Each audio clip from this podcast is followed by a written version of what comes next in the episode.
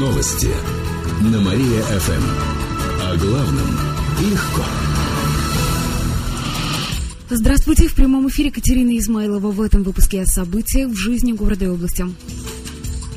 На сайте школы предлагали сексуальные услуги. Инцидент произошел в Белохолуницком районе. На сайте в разделе «Гостевая книга» любой пользователь может оставить сообщение. В итоге появилось незаконное предложение. Районный прокурор сразу сообщил об этом директору. Сообщение удалили. Всего же в регионе в ходе проверок нашли более 300 нарушений. Все они касались сферы защиты детей от вредоносной информации, говорят в областной прокуратуре. Ученики школ Кирова, Санчурского, Немского и других районов могли заходить на порнографические, экстремистские и другие другие сайты со школьных компьютеров. А в Кирове, Котельническом и Белохолуницком районе администрация школы прописала в локальном акте, что не отвечает за это.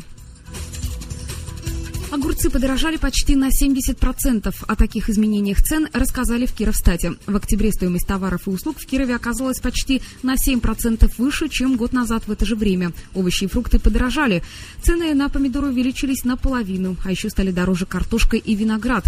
Стоимость яиц увеличилась примерно на треть, зато чеснок, груши, яблоки и лимоны стали дешевле. А еще, а еще снизился в цене сахар. К холодам немного подорожала зимняя одежда и обувь, а также парфюмерия и косметика. Кроме того, поднялись цены на солярку. Дороже стало починить технику, сходить к врачу, в парикмахерскую или воспользоваться химчисткой. Зато билеты на поезд подешевели почти на 20%.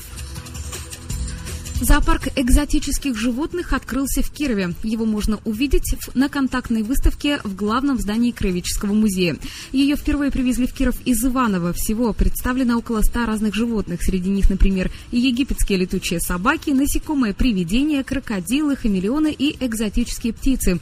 За ними можно не только наблюдать, но и гладить. Пожалуй, один из самых интересных живых экспонатов – большой дикобраз. Его зовут Василий Алибабаевич. Он размером с крупную собаку. Дикобраз довольно довольно дружелюбный, рассказывают организаторы. Также на выставке редкие носатые змеи рихофисы. Об их существовании узнали всего около 10 лет назад. С животными можно сфотографироваться, причем бесплатно. Возрастных ограничений для посетителей нет.